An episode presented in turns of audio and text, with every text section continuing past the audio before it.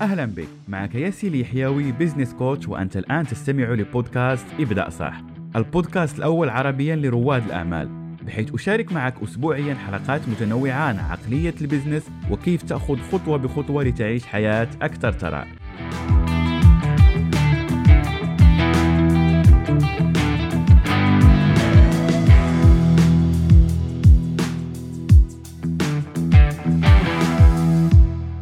تبيع أي شيء لأي شخص. لو كنت مدرب ولا عندك مشروعك الخاص فمهم جدا أنك تتابع هذه الحلقة لأني سأشارك معك كيف تزيد من مبيعاتك وتقنع الأشخاص على أنهم يشتروا خدماتك ولا منتجاتك.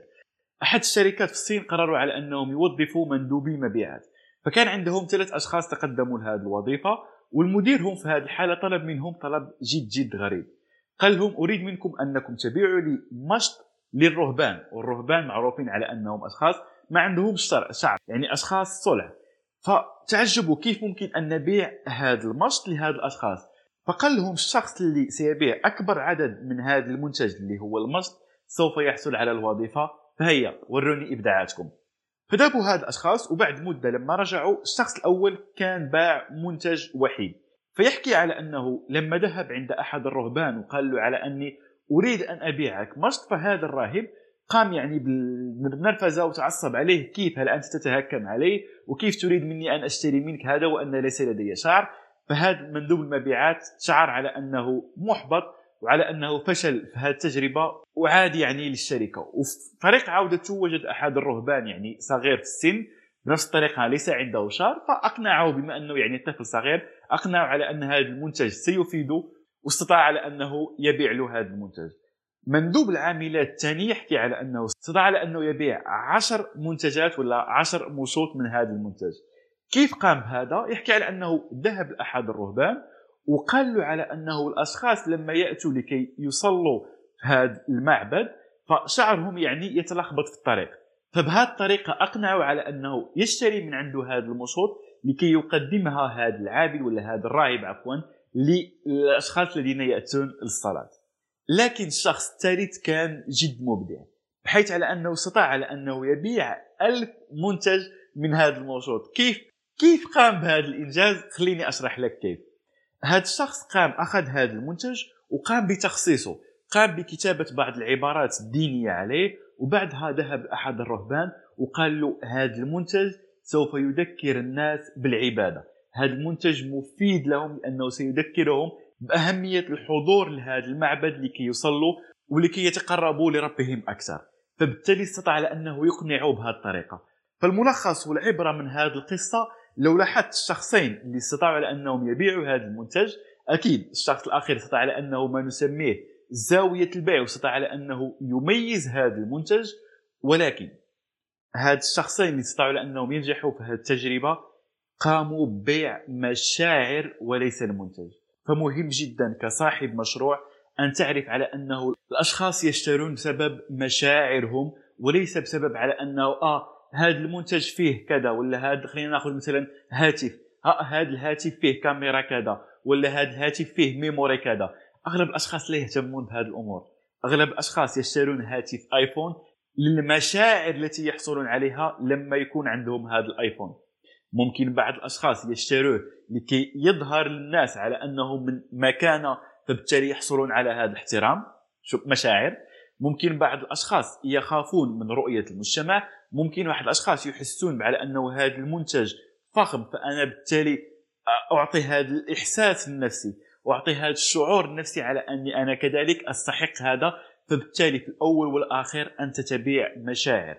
فلو كنت شخص عندك مشروعك وتبقى يعني تقول للأشخاص آه منتجي فيه مزايا كذا. آه منتجي سوف يعطيك كذا وكذا. هذه الأمور غالبا لا يتم بها عميلك فهناك مقولة جد مهمة على أنه الأشخاص يشترون بسبب المشاعر ويبررون بالعقل. هذه البينيفيتس ولا المزايا التي تقولها لعملائك والتي تكتبها في صفحة البيع هي مزايا سوف تساعدهم على أنهم يبررون هذه عملية الشراء بعد ما يشتروا. بعد ما تشتري آيفون بقيمة عالية ولا يعني منتج بقيمة عالية فستشتريه بسبب هذه المشاعر وسآتي لها بعد قليل وستبرر هذا السعر بالأشياء المنطقية اللي هي فيها ألف حصان ولا فيه ثلاث كاميرا ولا مئة كاميرا. تمام؟ فما هي هذه المشاعر التي تحكم البيع؟ أهم شعور يساعد الأشخاص على أنهم يشتروا هو الخوف. الخوف من فقدان شيء الخوف على الصحة الخوف على الأبناء الخوف من فشل مشروع الخوف من أي شيء يخاف منه الشخص فهو يساعد على أنه يشتري هذا المنتج ولا هذه الخدمة منك. كذلك كما ذكرت قبل قليل شعور الآخرين ولا شعور الانتماء. لما شخص مثلا يشجع نادي معين ويشتري قميص هذا النادي فهو يشتريه ليس فقط لأنه هذا يحب هذا النادي ولكن لانتماء لهذا النادي لأن هذا يعطيه شعور بالفخر. شعور على أني أنتمي لهذا النادي اللي حقق هذه الإنجازات ولا اللي حقق هذه البطولات. وهناك كذلك شعور آخر يشتري بسببه أغلب الأشخاص هو الشعور ما نحب أن نسميه الهروب الهروب من الواقع. وهذا يظهر في أغلبية في السفر ولا في المنتجات لما الأشخاص يعملوا شوبين لما يكونوا في حالة إحباط ولا في حالة حزن فالخروج ولا الهروب من هذه الحالة اللي هي شعور يذهبون لشراء هذه المنتجات وأنا متأكد على أنه اغلب الأشخاص يقع لهم هذا. ولهذا السبب أنصحك دائما على أنك لا تتخذ قرار الشراء عندما تكون منفعل ولا عندما تكون في حالة حزن وإحباط لأنك ستحبط أكثر لما ترى حسابك البنكي تمام؟ ولكن هذا نستعمله كذلك مع الأشخاص يستعمل في التسويق ويستعمل كذلك بكثرة. وخليني أسألك وشارك معي في التعليقات. فكر الآن في آخر منتج اشتريته.